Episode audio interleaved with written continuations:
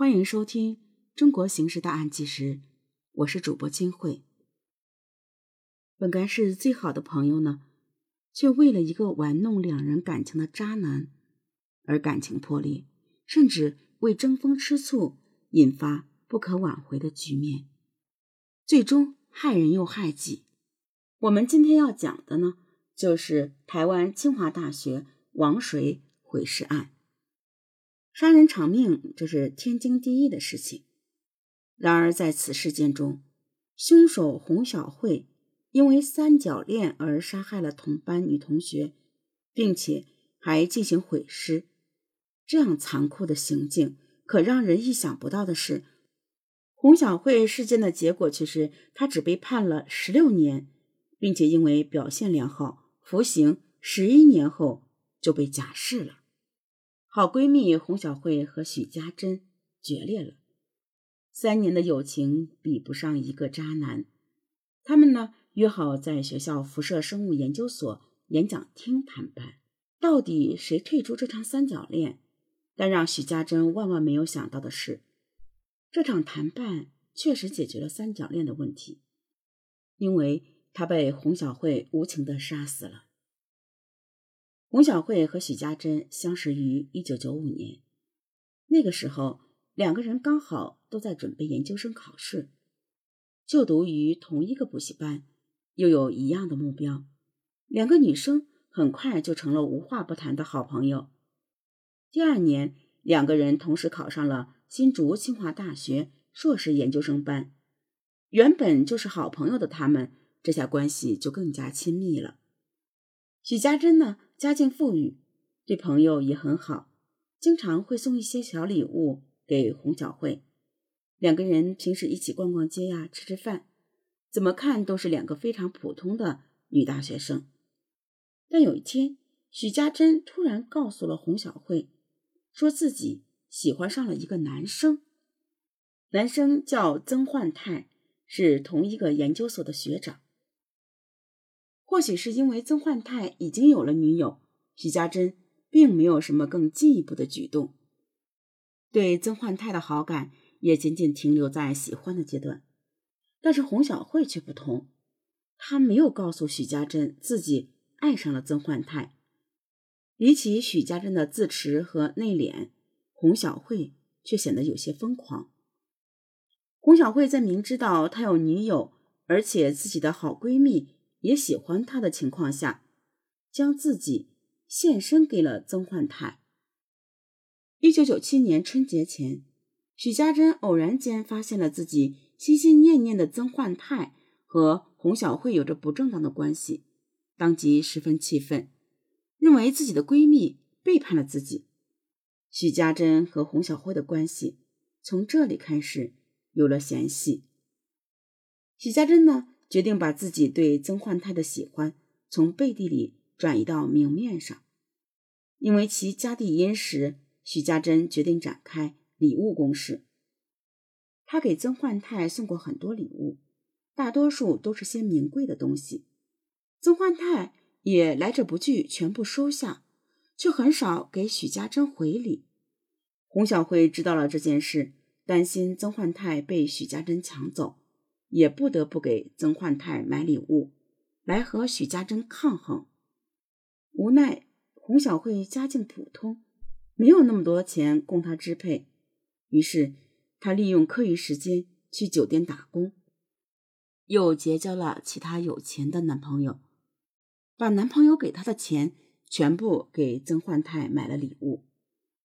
曾焕泰本身家里经济条件也比较好，几个月下来。许家珍和洪小曼慢慢发现，礼物攻势并没有什么用。曾焕泰也只把他们当小妹妹和好朋友，偶尔会发生一些不正当的男女关系。其实呢，他们的敌人并不是彼此，而是曾焕泰的正牌女友。于是，曾经反目成仇的两个人决定先联合起来。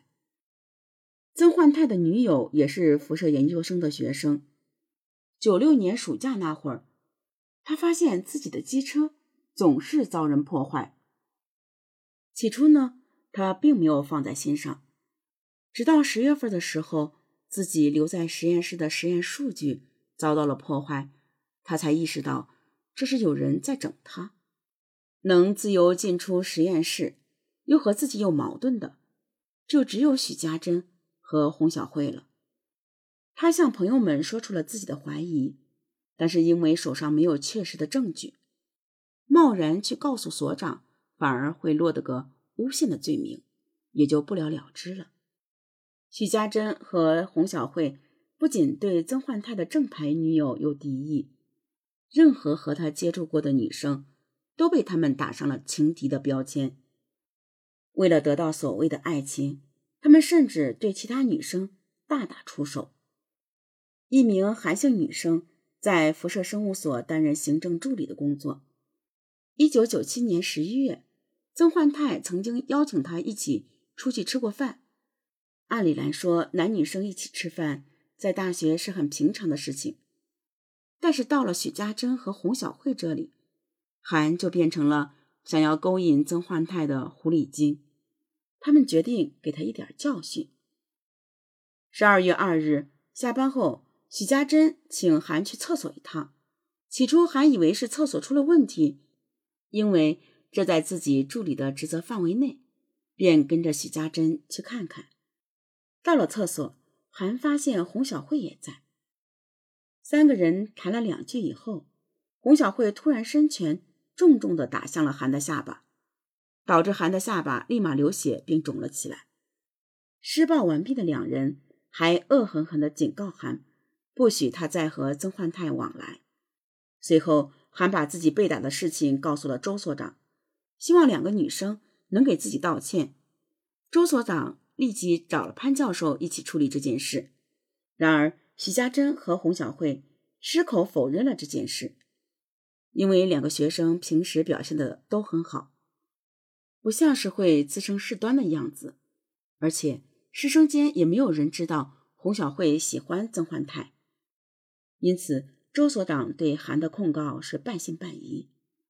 他调出了监控查看，发现许家珍和洪小慧确实有异常进出实验室的情况，但是并没有发现其他的状况。再加上学校请来了两个女生的家长，家长也都无法相信自己的孩子会做出这种暴力的事情。这件事的结果仅仅是禁足了许家珍、洪小慧。和曾焕泰三个人，除非是上课必要，其他时间不许进入辐射生物北馆三楼，包括演讲厅、教室、厕所和办公室。韩也没有继续追究法律责任。洪、徐、曾三人的事情传开，但曾焕泰只是向外透露，他把两女当妹妹，却还不断接受两女的礼物馈赠，并和两女持续发生关系。咱们前面也说了，许家珍和洪小慧爱上曾焕太后，展开了礼物攻势。这件事呢，还是因为他们的礼物攻势引起的。